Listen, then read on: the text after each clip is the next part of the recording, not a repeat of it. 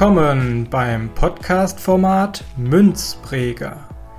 Ich berichte direkt aus dem Maschinenraum des Fiat-Geldsystems und versuche, mein Wissen von der alten Welt der Währungen in die neue Welt des Geldes unter Bitcoin zu transferieren. Begleite mich doch auf meiner Reise und lerne dabei über die eklatanten Mängel unseres Geldsystems und warum Bitcoin die Veränderung ist, die wir so dringend brauchen. Viel Spaß dabei!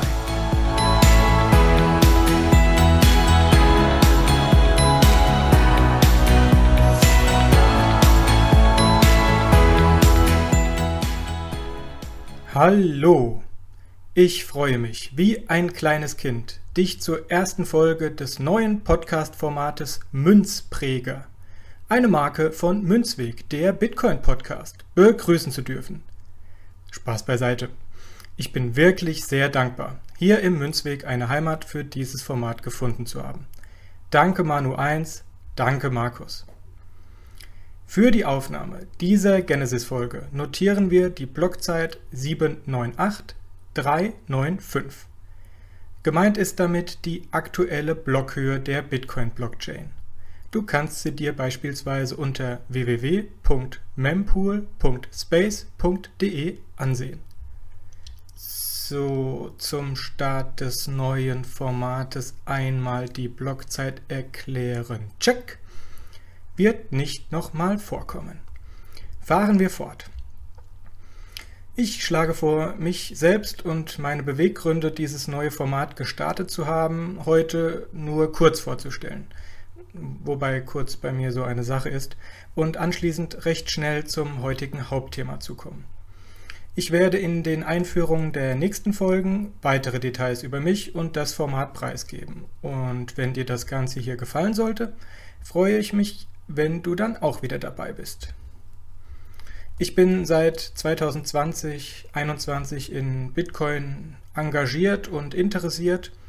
So richtig zum Bitcoiner geworden bin ich aber tatsächlich erst im Herbst 2021 mit und durch das Münzweg-Format. Mein Spitzname Manu2 ist übrigens auch im Münzweg entstanden, als ich an einigen Episoden mitgewirkt habe und im Gespräch einfach eine Unterscheidung der zwei Manus getroffen werden musste. Manu 1 und ich kennen uns tatsächlich schon länger und wir beide verbinden mit Manu 1 und Manu 2 auch noch etwas mehr, aber das wird erstmal ein Insider bleiben. Ich arbeite seit vielen Jahren schon im Finanzsektor.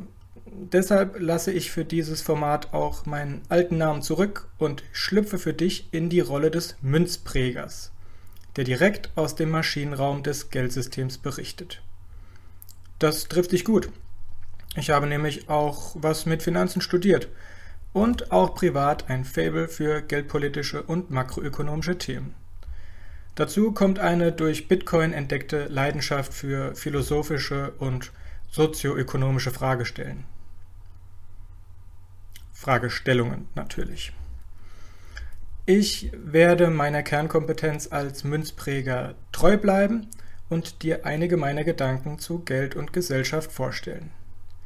Den technischen Themen werde ich mich wohl eher fernhalten. Natürlich, rein aus Respekt vor dir und deiner knappen Zeit. Nein, im Ernst. Wenn du mir schon deine Aufmerksamkeit schenkst, sollte ich dir das wenigstens mit einem Best-of und nicht mit etwas Halbgarem danken. Ich hoffe, mit all dem hier, dem Münzweg-Format, das sein Markenkern ja rund um den sonntäglichen lockeren Plausch unter den Plebs Manu und Markus hat, eine neue Note hinzufügen zu können. Was ist meine Zielgruppe und was erwartet dich hier? Da ich Bitcoiner bin, ist das Ganze hier ein Bitcoin-Podcast. Möglicherweise wärst du sonst auch gar nicht hier. Es wird in den Vorlesungen um Themen rund um das Geld und die Gesellschaft gehen. Auch um Bitcoin, aber sicherlich nicht ausschließlich. Meine Zielgruppe sind Personen, die gegenüber den Geschichten, die wir uns über unsere Finanzordnung und auch die Gesellschaft im Allgemeinen so oberflächlich erzählen, sagen wir mal, eine gewisse Skepsis entwickelt haben und tiefer bohren möchten. kann ich von mir behaupten, hier alle Antworten zu haben. Auf gar keinen Fall. Aber gib mir ein paar Vorschusslorbeeren und hör mich an. Damit richte ich mich also ganz klar nicht nur an Bitcoiner, wobei die sicherlich das ein oder andere Wortspiel mehr genießen werden, sondern an alle kritischen Geister. Ziel des Formats ist es, den Sweet Spot zwischen informativ und unterhaltsam zu treffen. Ich hoffe, das wird mir häufig gelingen. Auf jeden Fall gibt es dafür natürlich auch den ein oder anderen Rant. Ehrensache. Ich sollte das Wort Rant wohl kurz erklären, zumal ich das deutsche Wort zwar etwas sperrig, aber großartig finde. Schimpftirade. Ich habe einige Episoden vorproduziert bzw. fertig geschrieben und auch eine gewisse Pipeline, aber es bleibt abzuwarten, in welchem Rhythmus mich die Muße küsst. Erwarte hier also bitte nicht wöchentlich eine neue Folge. Und damit wahrlich genug der Vorrede und nun zum heutigen Thema.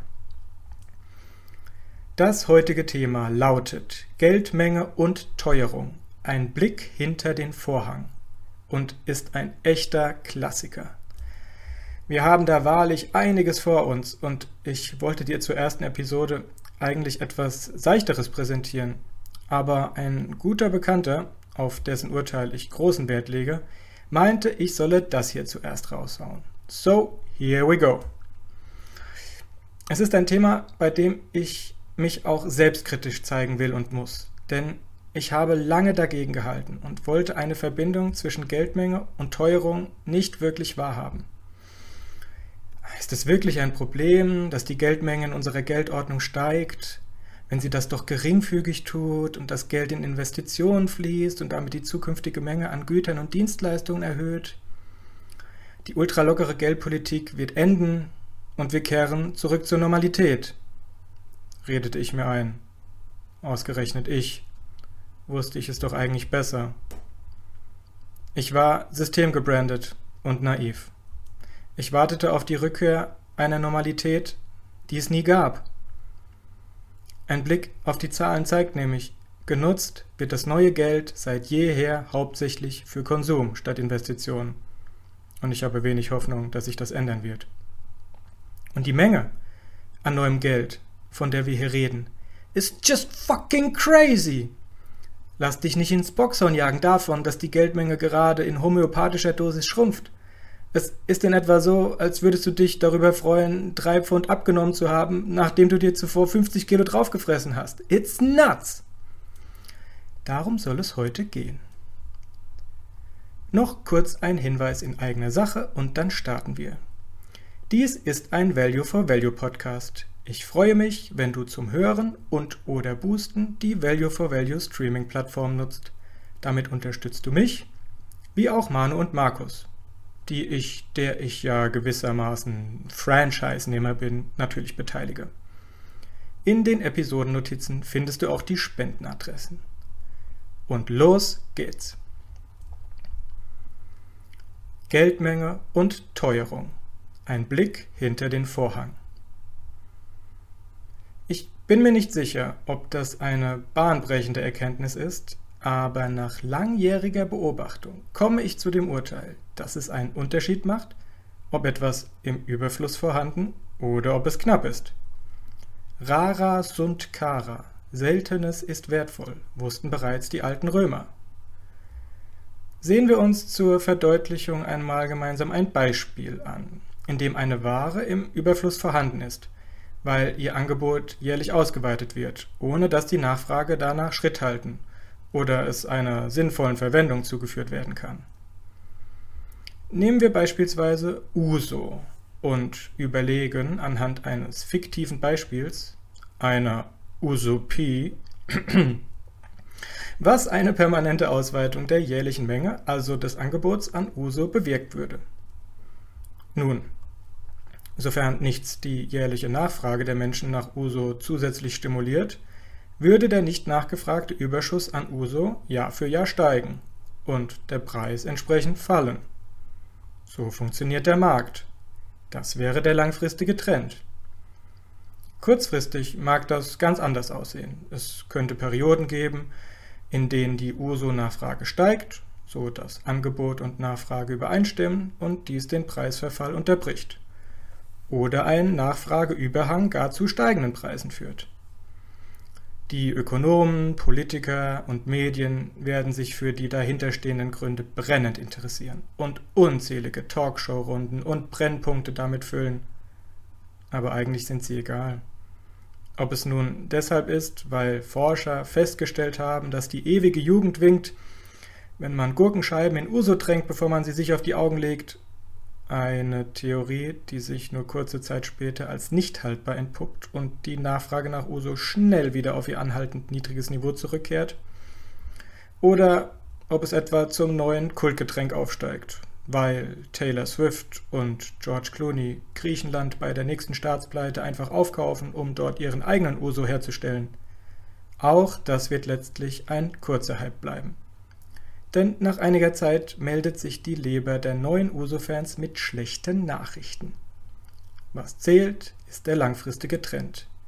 Wie mit Uso verhält es sich grundsätzlich auch mit Tomaten oder mit Waschmaschinen. Angebot und Nachfrage bestimmen den Preis. Bei Überfluss sinkt der Preis.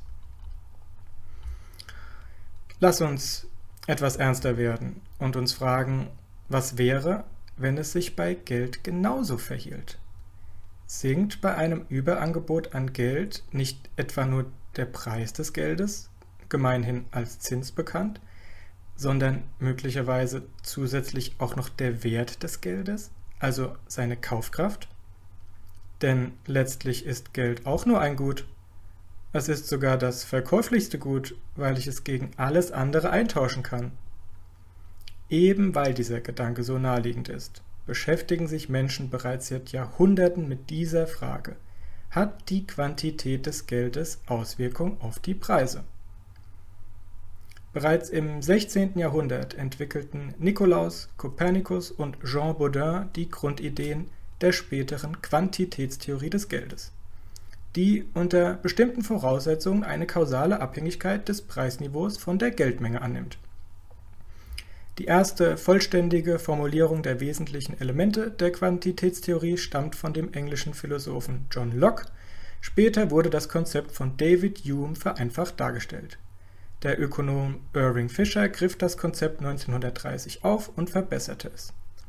Bedeutendster Vertreter der Neoquantitätstheorie des Geldes war der US-Amerikaner Milton Friedman, Begründer des sogenannten Monetarismus in den 1960er Jahren es folgt eine Beschreibung aus dem Duden Wirtschaft von A bis Z.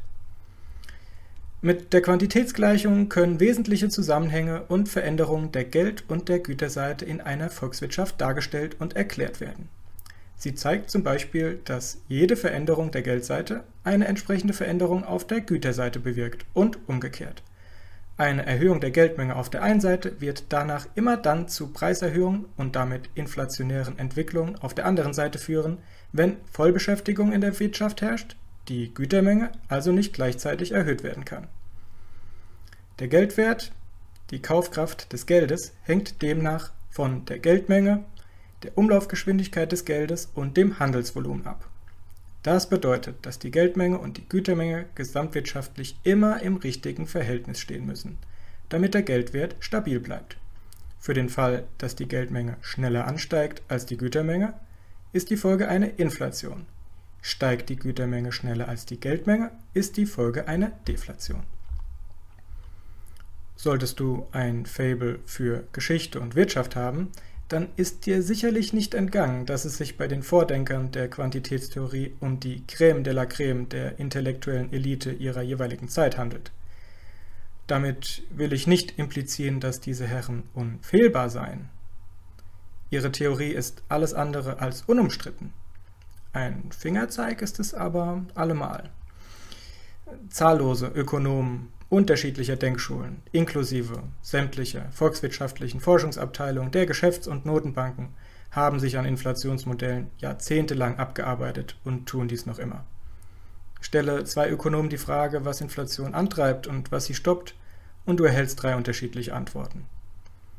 Die dominanten Narrative, die als Gründe für die Teuerung in 2022 und 2023 ausgemacht wurden, sind der Ukraine-Krieg, Stichwort Verteuerung von Energie, anhaltende Lieferkettenprobleme angesichts der Covid-19-Pandemie und die Gier der Unternehmen. Stimmen, die kritisch auf die Geldmengenausweitung der Vorjahre als mögliche Ursachen hinweisen, sind allenfalls leise zu vernehmen. Grund für die unterschiedliche Einschätzung ist, dass es bei der Ökonomie keine binären richtig oder falsch Antworten gibt, wie etwa in den Naturwissenschaften. Dort haben beispielsweise die Inhalte des mathematischen Meisterwerks Liber Abaci, stammend aus den Anfängen des 13. Jahrhunderts, noch 800 Jahre später Gültigkeit. Verfasst wurden sie übrigens von Leonardo da Pisa, besser bekannt als Fibonacci. Dem gegenüber sind viele Thesen einiger Klassiker der Wirtschaftstheorie über die Jahre furchtbar gealtert. Darunter auch Wohlstand der Nation von Adam Smith, Das Kapital von Karl Marx oder auch die allgemeine Theorie der Beschäftigung des Zinses und des Geldes von John Maynard Keynes. Bei der Frage nach der Inflation blicken alle auf vorliegende Daten und ziehen unterschiedlich, mehrheitlich wohl die ihnen genehmen Schlüsse daraus. Diese Daten zeigen beispielsweise, dass in der kurzen Frist Geldmengenausweitung und Güterpreisteuerung für den US-Dollar nicht einmal lose korrelieren. Die Daten der letzten 50 Jahre sind da eindeutig.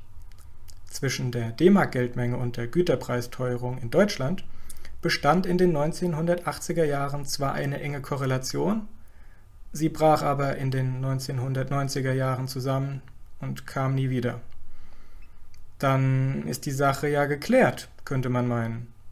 Die Monetaristen sind widerlegt. Ulrike Herrmann und Maurice Höfgen haben also recht.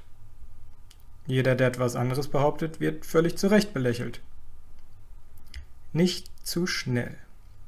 Es stimmt zweifelsohne, dass es auf kurz- und mittelfristiger Zeitebene unzählige Faktoren gibt, die sowohl Treiber als auch Dämpfer der Teuerung sind, wie die Auslastung von Produktionskapazitäten, Produktivitätsfortschritte, Rohstoffpreise, der Grad der internationalen Arbeitsteilung, äh, mitunter aber auch völlig unvorhersehbare externe Schocks und vieles mehr. Wir dürfen dabei aber nicht die ins System eingebackene Sollinflation von 2% vergessen, die die Notenbanken nicht müde werden zu verlautbaren und gleichzeitig zu verfehlen. Die vergangenen Jahre regelmäßig nach unten, seit einiger Zeit nun nach oben. Und diese 2% sind nur die Spitze des Eisbergs, wie du noch sehen wirst. In unserer Geldordnung ist die Inflation kein Bug, sondern ein Feature. Natürlich sollte es genau umgekehrt sein. Hm. Wie können wir uns sowohl die Kernursachen als auch die Auswirkungen von Teuerung vergegenwärtigen, ohne die Debatte unnötig zu verwissenschaftlichen? Ich habe eine Idee und möchte mit einer kleinen Anekdote beginnen.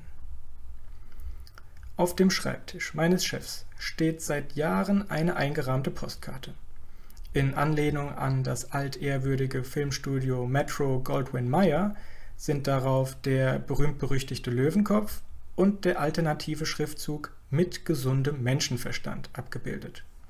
Die Abkürzung MGM ist in meiner Arbeitseinheit zu einem sarkastischen Synonym dafür geworden, dass mal wieder etwas komplett Unsinniges auf dem eigenen Schreibtisch gelandet ist.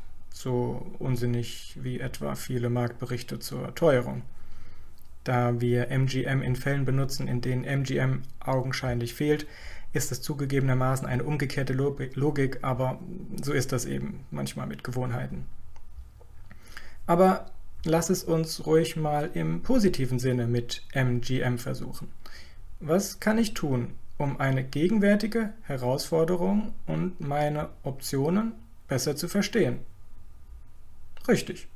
Ich sehe mir an, ob es Vergleichbares in der Vergangenheit schon mal gab. Das heißt nicht, dass ich Erfahrungswerte eins zu eins auf die Gegenwart übertragen kann. Die Rahmenbedingungen sind sehr wahrscheinlich anders. Aber zur Orientierung taugt die Methode allemal. Was sagt uns also die Geschichte und was sagen uns die Daten zum Thema Geldmenge und Teuerung? Der Blick in die Geschichtsbücher. Es ist nicht alles Gold, was glänzt. Die Plünderung südamerikanischer Bodenschätze im 16. und 17. Jahrhundert, angeführt von den Spaniern, ist eine Geschichte der Unmenschlichkeit, der Gier und mit zeitlicher Verzögerung der Teuerung. Am Anfang war es der glänzende Goldschmuck der Inka, den die spanischen Konquistadoren nach Europa brachten. Um die Mitte des 16. Jahrhunderts stießen sie dann auf riesige Silberadern. Bis zu 220 Tonnen Silber im Jahr brachten die Schiffe über den Atlantik. Das meiste davon stammte aus dem heutigen Bolivien. Aber tausende Indios starben dort an Erschöpfung und Krankheit oder am giftigen Quecksilber, das in großen Mengen benötigt wurde, um das Edelmetall aus dem Gestein zu lösen. Gold und Silber waren zur damaligen Zeit nicht einfach nur Grundlage für Schmuck oder Industrie, sondern Geld. Was die Spanier aus ihren Kolonien nach Europa schafften, war also im ökonomischen Sinn kein Rohstoff, es war keine Ware, es war neues, zusätzliches Geld. Die südamerikanischen Edelmetallminen waren damit nichts weiter als eine frühe Form der Gelddruckmaschine. Das sollte nicht folgenlos bleiben. Bald errichteten die Spanier am Ort des Silberabbaus eine Münzpresse, so konnten die Schiffe gleich die fertigen Reales über das Meer schaffen. Mit den neuen Münzen finanzierten die spanischen Könige die Kriegsschiffe ihrer Armada Sie bezahlten Paläste, ausufernde Gelage und kauften Stoffe und Geschmeide für ihren Hofstaat. Manche Waren erstanden sie im eigenen Land, die meisten aber kamen aus Italien, Frankreich, England oder aus Deutschland. Das südamerikanische Silber verteilte sich dadurch in ganz Europa. Es floss zu mächtigen Handelshäusern und großen Geldhäusern, aber auch zu Kaufleuten und Handwerksbetrieben. Zunächst hatte es den Anschein, als würde das Silber die Bürger Europas tatsächlich reich machen. Und zwar nicht nur die Konquistadoren, sondern auch die einfachen Menschen in den Dörfern und Städten Europas. Dann jedoch zeigte sich ein ökonomisches Phänomen, das damals weitgehend unbekannt war. Teuerung. Die Preise stiegen. Feuerholz, Holzkohle, Getreide, Fleisch, vor allem Waren des täglichen Bedarfs wurden teurer und teurer. Das viele neue Geld traf auf ein Europa, das zuvor über Jahrhunderte hinweg nur eine schwach wachsende Edelmetall und damit Geldmenge aufwies, wie sich Historiker wie Peter L. Bernstein sicher sind. Dazu kam, die Leute mussten das Geld ausgeben. Bewusste Konsumzurückhaltung war bei den damals ärmlichsten Verhältnissen der Masse leider keine Option. Es gab aber gleichzeitig nicht mehr Weizen, mehr Rinder oder mehr Bäume. Also suchten sich Geldmenge und Warenmenge zwangsläufig ein neues Gleichgewicht. Und das geschah weitgehend auf Kosten der einfachen Leute, also der Kleinbauern, Knechte, Handlanger und Hilfsarbeiter. Bis zu ihnen drang das neue Geld selten vor. Ihre Löhne waren kaum höher als früher, die neuen hohen Preise aber galten für alle. Zu eben dieser Tragik wird sich knapp 200 Jahre später ein gewisser Richard Cantillon mit interessanten Thesen zu Wort melden. Doch das ist ein Thema für einen anderen Tag. Im 16. und 17. Jahrhundert verursachten die unzähligen Tonnen Gold und Silber aus Südamerika in Europa Massenelend statt des erwarteten Reichtums. Die Geschichte des Goldes und des Silbers aus der neuen Welt ist damit nicht nur ein moralisches, sondern auch ein ökonomisches Lehrstück, ein historischer Beweis dafür, dass Geld allein nicht reich macht. When Money Dies Im Januar 2023 feiert die Weimarer Hyperinflation ihren 100. Geburtstag. Ein Ereignis, das bittere Erinnerungen weckt und alles andere als Feierlaune auslöst. Der Erste Weltkrieg, der von 1914 bis 18 in Europa wütete, verschlang enorme finanzielle Ressourcen. Geld, das das Deutsche Reich und die anderen Kriegsparteien gar nicht besaßen. Das besiegte Deutschland musste daher im Versailler Friedensvertrag enormen Schadensersatzforderungen der Siegermächte zustimmen. Die junge Weimarer Republik stand also Anfang der 1920er Jahre wirtschaftlich mit dem Rücken zur Wand. Sie musste das kriegsgeschüttelte Land wieder aufrichten, Kriegsanleihen an die eigene Bevölkerung zurückzahlen und Geld für die Reparationsleistungen aufbringen. Eine echte Mammutaufgabe. Eigentlich zum Scheitern verurteilt. So kam es ja auch.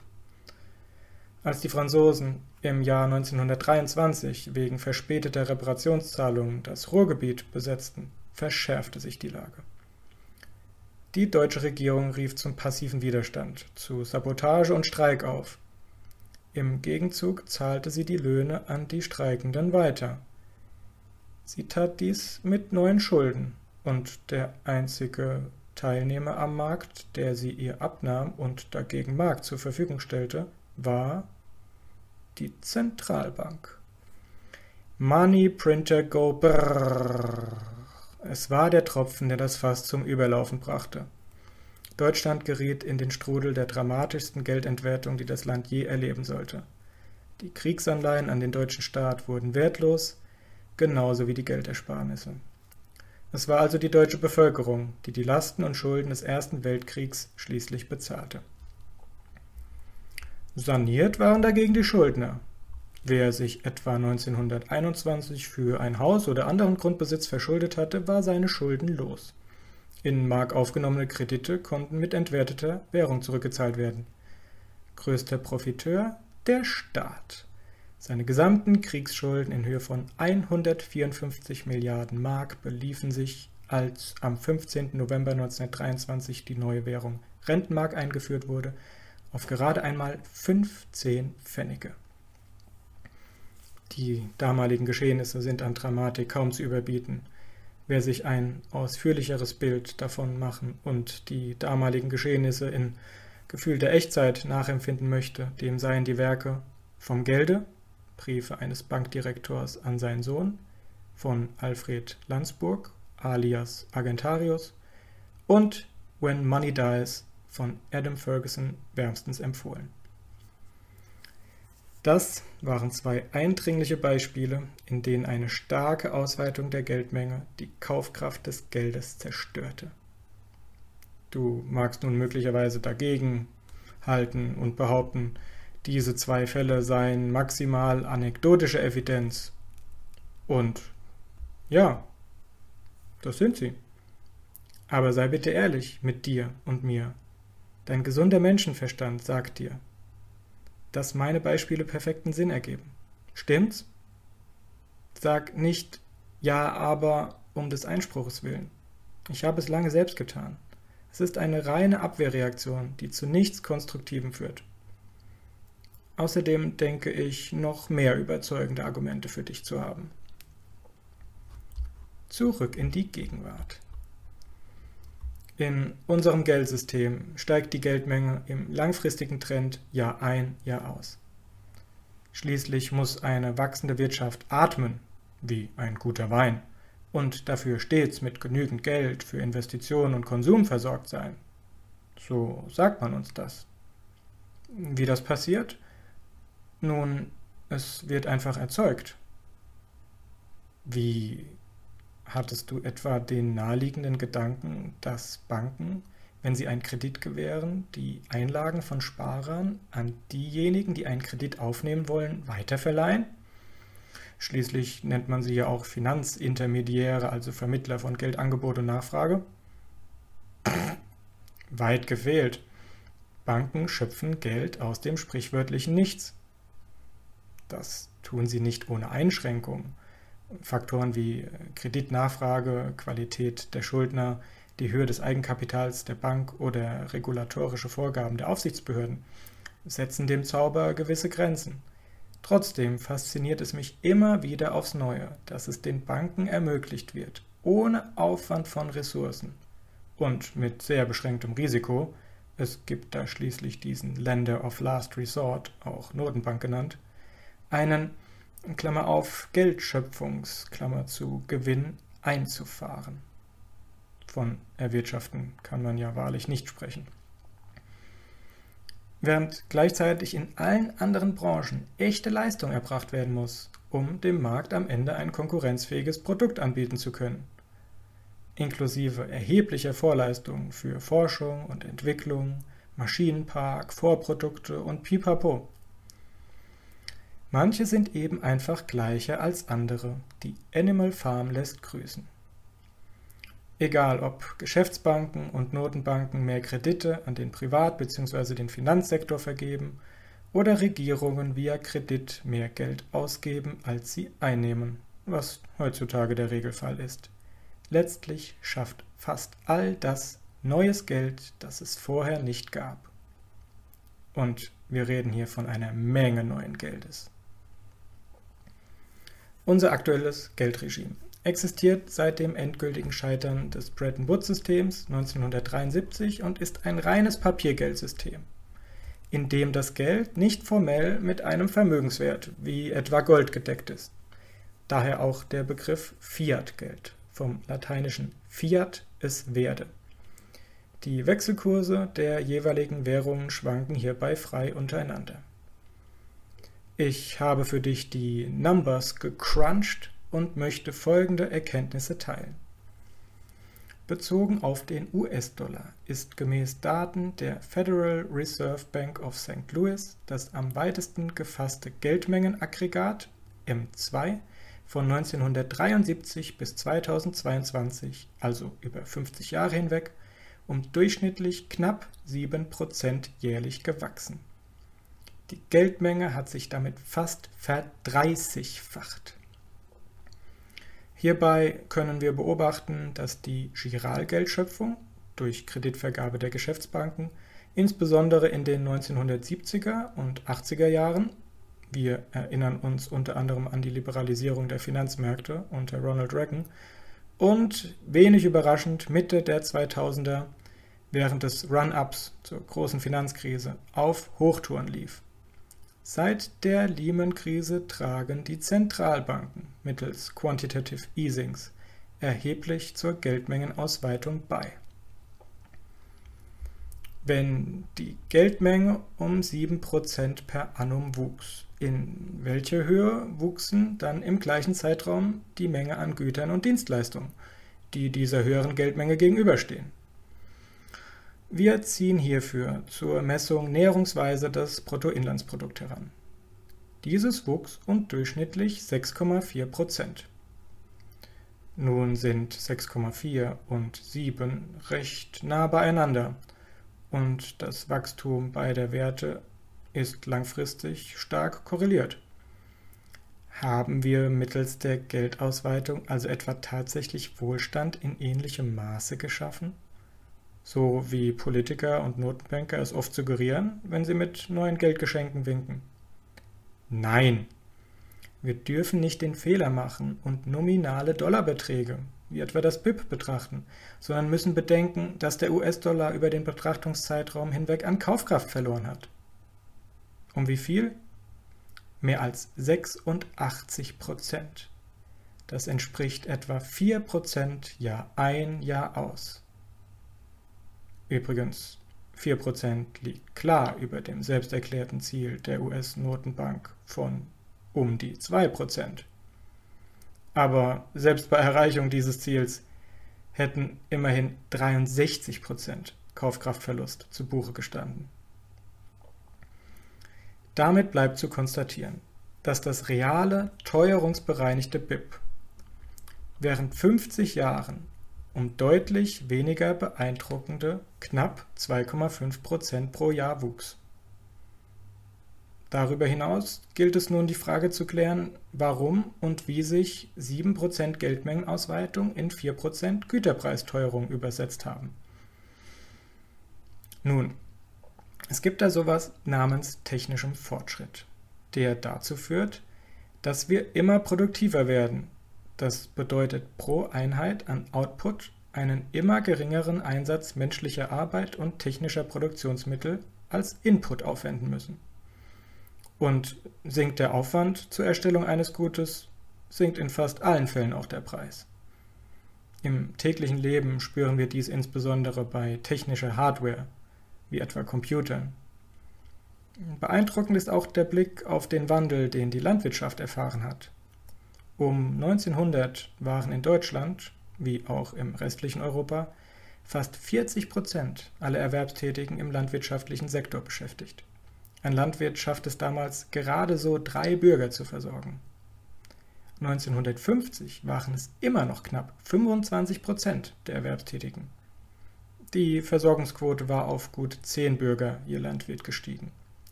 Seit dem Jahr 2000 versorgt ein Landwirt mehr als 120 Bürger.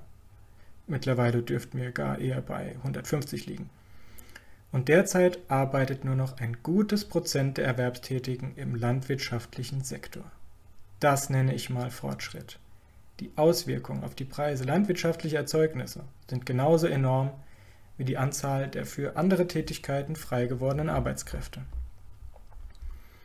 Während bei gleichbleibender Geldmenge technischer Fortschritt ceteris paribus, also im langfristigen Trend, zu sinkenden Preisen führt, wird dieser für den Bürger die Kaufkraft steigernde Effekt im Fiat-Standard komplett durch die permanent steigende Geldmenge absorbiert, ja sogar überkompensiert.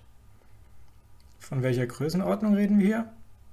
Nun, wir können nur mutmaßen, aber wenn langfristig 7% Geldmengenausweitung zu 4% Güterpreisteuerung führen, dann sind das bis zu 3% jährlich.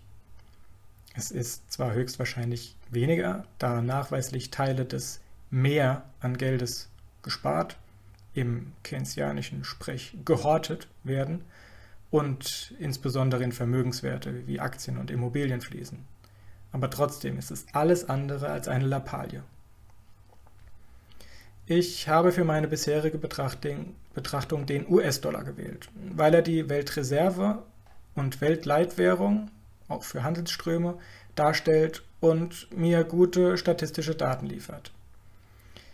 Dass es aber auch anders geht, zeigen Daten aus Deutschland und der Schweiz.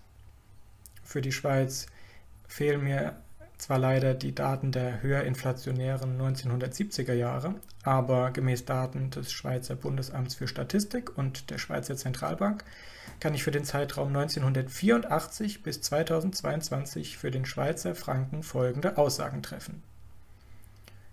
Geldmengenwachstum jährlich, hier das Geldmengenaggregat M3, 4%, Konsumentenpreisteuerung jährlich 1,3%. Dazu im Vergleich der US-Dollar Geldmengenausweitung 6,1%, Konsumentenpreisteuerung 2,8%. Ein deutlicher Unterschied. Seit der Finanzkrise 2009 war die Teuerung in der Schweiz bis auf 2022 jedes Jahr unter 2%. In 6 von 14 Jahren war sie sogar negativ. Also so wie es sein sollte, nach allem, was wir uns bislang heute angesehen haben. Eine ebenfalls restriktivere Geldpolitik und Kreditvergabe als die US-Fed und das amerikanische Bankensystem betrieben seit jeher die Deutsche Bundesbank und die deutschen Banken. Zwischen ihrer Gründung 1957 und dem Eintritt in die Euro-Währungsunion betrug die jährliche Teuerung der D-Mark nur 2,6 Prozent. Das waren jetzt viele Zahlen und Statistiken. Leider sind Zahlen für uns Menschen mitunter abstrakt und schwer greifbar. Noch mehr so, wenn sie exponentielle Wachstums- oder Zerfallskurven beschreiben. Womöglich war das für dich alles auch nur wenig Neues. Wobei ich weiterhin zuversichtlich bin, auch ab und an jemanden erreichen zu können, für den fundamentale Kritik am derzeitigen Geldsystem noch etwas Neues ist. Die vermeintliche Nüchternheit von Zahlen nimmt der Sache große Teile seines Schreckens obwohl größtmögliche Empörung die richtige Reaktion wäre. Lass mich also die Zahlen über Bord werfen und explizit an deine Emotionen appellieren. Du solltest jeden Tag auf deinen Knien dafür beten, niemals einen Anruf bekommen zu müssen, in dem du erfährst, dass in der Wohnung deiner geliebten, aber jüngst verstorbenen Oma, auf dem Dachboden, im Keller oder wo auch immer der vergessene Notgroschen von Anno dazumal in Cash gefunden wurde. Dein Erbe.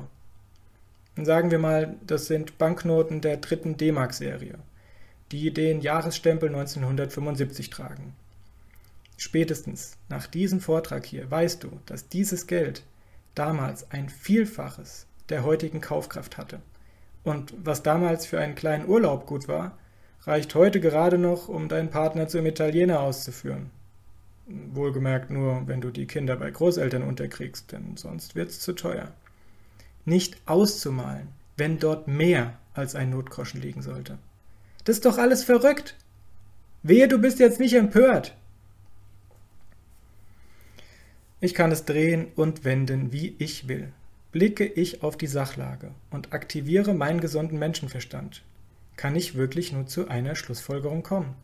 Sehr wohl beeinflusst die Geldmenge die Teuerung. Hm, vielleicht habe ich mich verrechnet oder interpretiere die Zahlen falsch.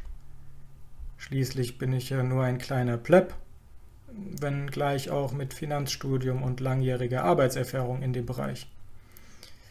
Aber gut, was sagen denn die Profis, die Experten dazu? Ein Arbeitspapier der Bank für internationalen Zahlungsausgleich. BIP. Entschuldigung, nicht BIP, sondern BITS. Zur Inflation aus März 2023 gibt interessante Einblicke.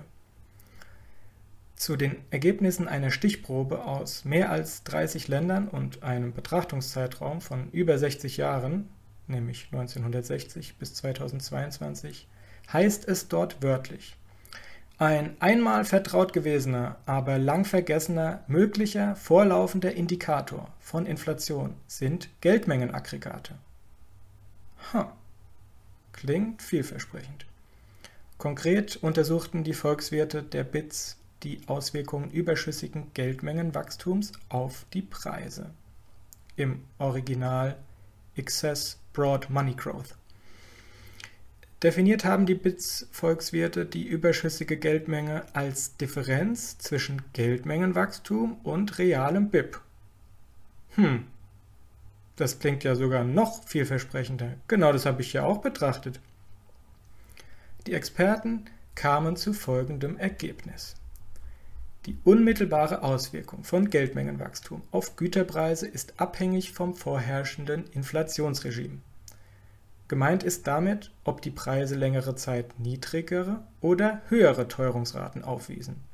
Ist die Teuerung länger tief und, wie der Notenbanker sagen würde, die Erwartung anhaltend niedriger Inflation bei den Wirtschaftssubjekten fest verankert, kann die Geldmenge erheblich wachsen ohne Teuerung in ähnlichem Umfang zu verursachen. Kippt das Regime allerdings, übersetzt sich Geldmengenwachstum eins zu eins in Teuerung. Hierfür sehen Sie klare Beweise. Aha. Wenn die Teuerung erstmal da ist, wird weiteres Geldmengenwachstum zum ernsten Problem. Spätestens jetzt verstehen wir, weshalb die westlichen Notenbanken aktuell vehementer als von vielen erwartet gegen die Inflation vorgehen. Während den Anfängen, das wissen sie dort. Und wir verstehen nun auch, warum Inflation, einmal da, oft zu noch mehr Inflation führt. In Ländern wie der Türkei, Venezuela oder Argentinien können Sie leider ein Lied davon singen. Hm, eine 1 zu 1 Korrelation über einen Zeitraum von mehreren Jahrzehnten und in mehreren Ländern der Welt. Nach ordentlichem Zurechtrücken meines Aluhuts lehne ich mich mal weit aus dem Fenster. Das riecht für mich verdammt stark nach Kausalität. Nimm das, Ulrike. Geh heulen, Maurice.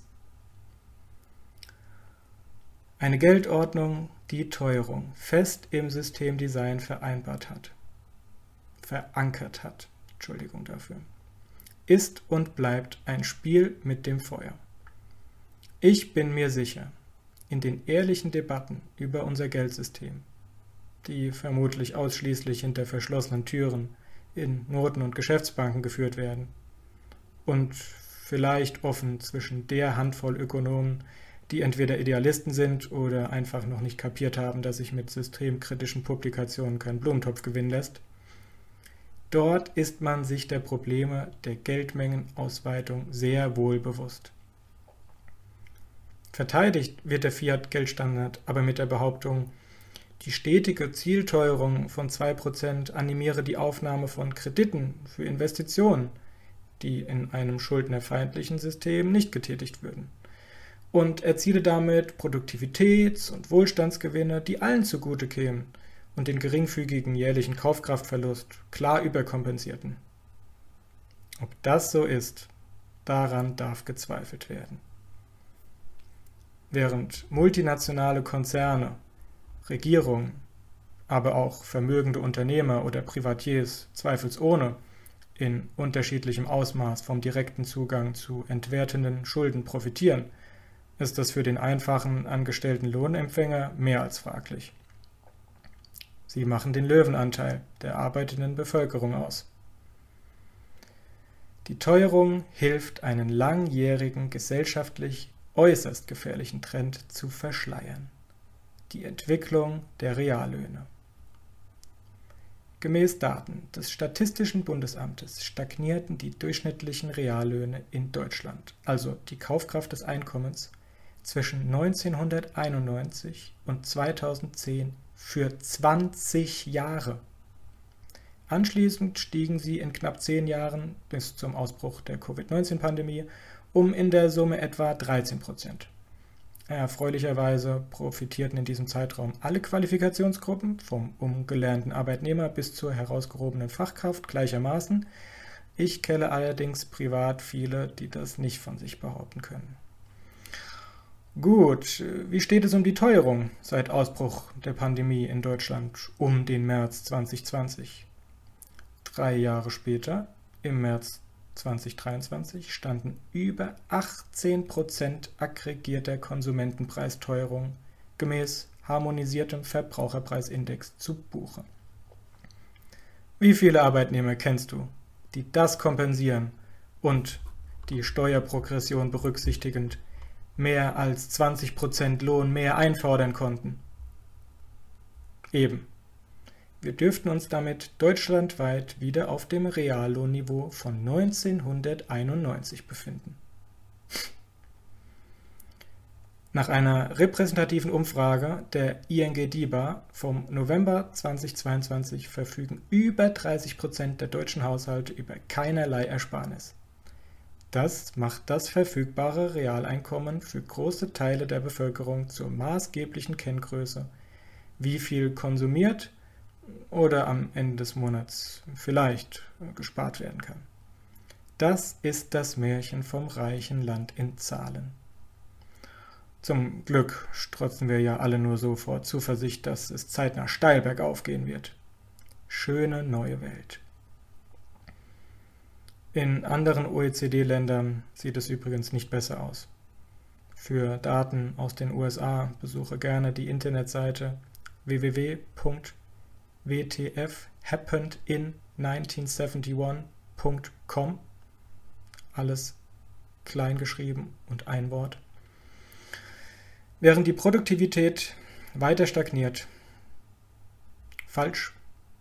Während die Produktivität weiter steigt, stagnieren die Reallöhne. Damit nimmt der Anteil am volkswirtschaftlich erwirtschafteten BIP der als Lohn an die angestellt Beschäftigten gezahlt wird, sukzessive ab. Rund um die Welt sind die meisten Menschen der Geldwertillusion verfallen, freuen sich über ihre nominal mehr an Dollars oder Euros. Sie sehen nicht das Ausmaß der versteckten Steuer namens Inflation auf ihr Einkommen und Vermögen. Ist das nicht toll?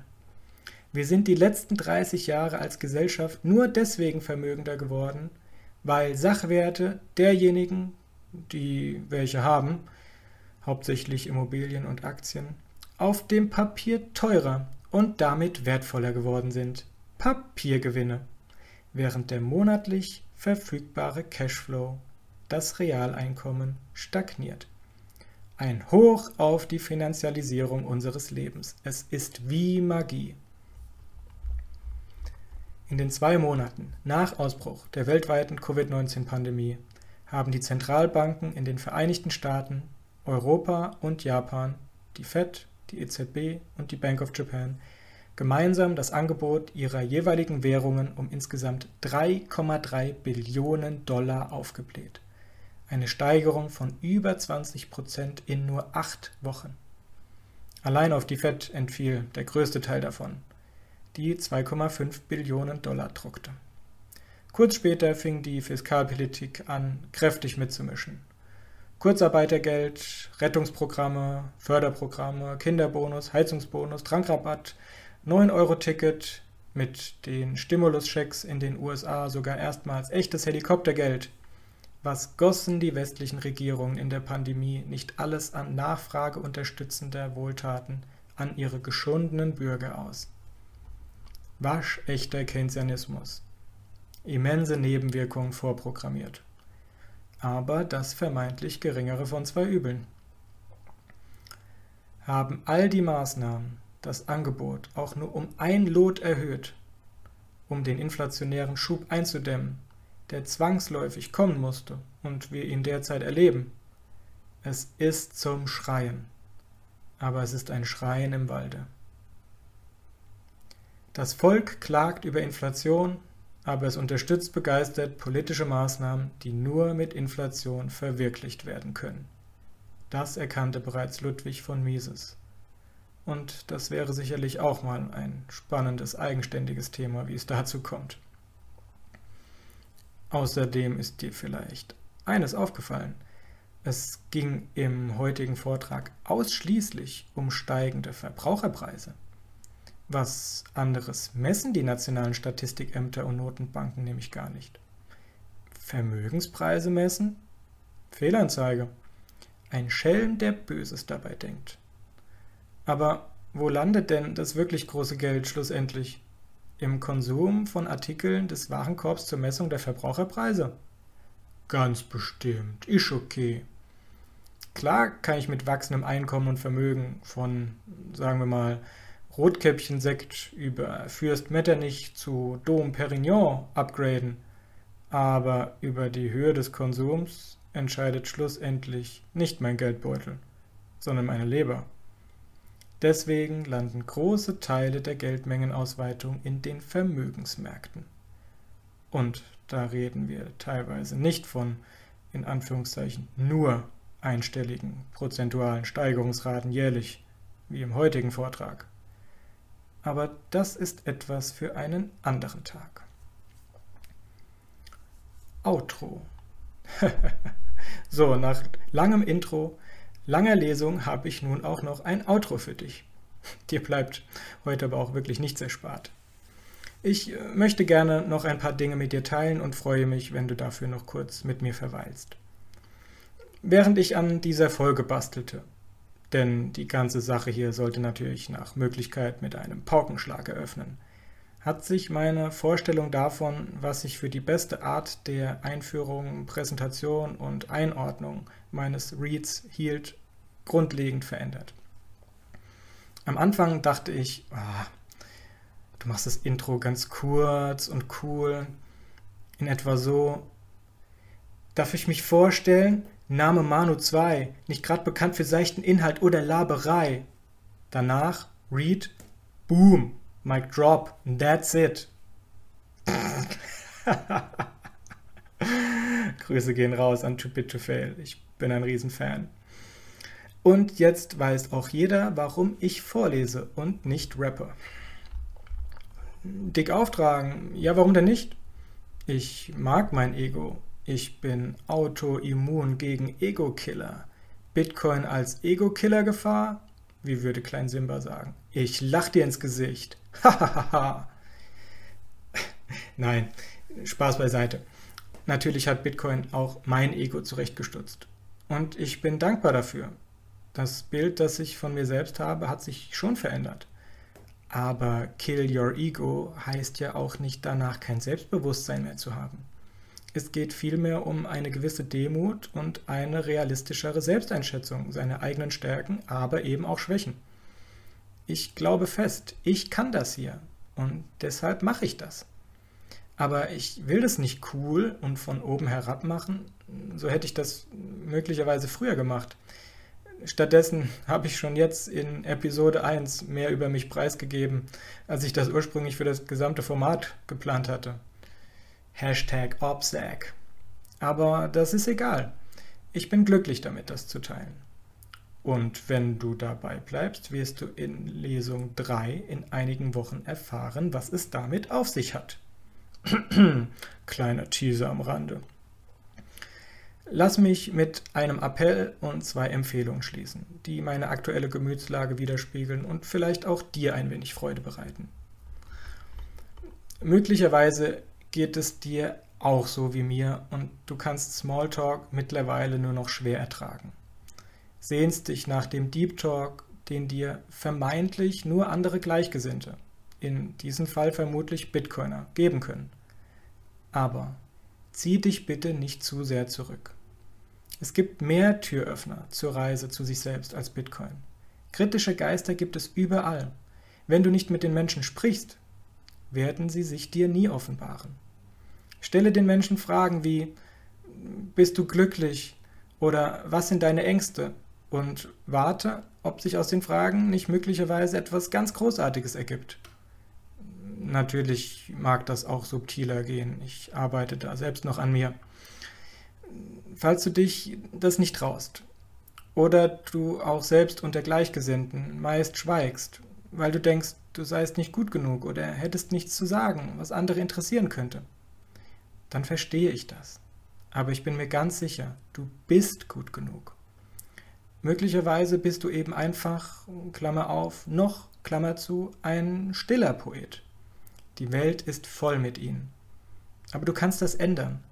Geh raus, Komm zu den Meetups, starte einen Podcast, organisiere oder halte öffentliche Vorträge oder mach was auch immer dir einfällt, solange es deiner Leidenschaft entspricht und dich glücklich macht. Das wahre Glück liegt im Handel. Habe ich im Handel gesagt? In dem liegt das wahre Glück auch im Sinne von äh, freier Handel und äh, Wohlstandsgewinne. Grüße gehen raus an, an Adam Smith und alle anderen.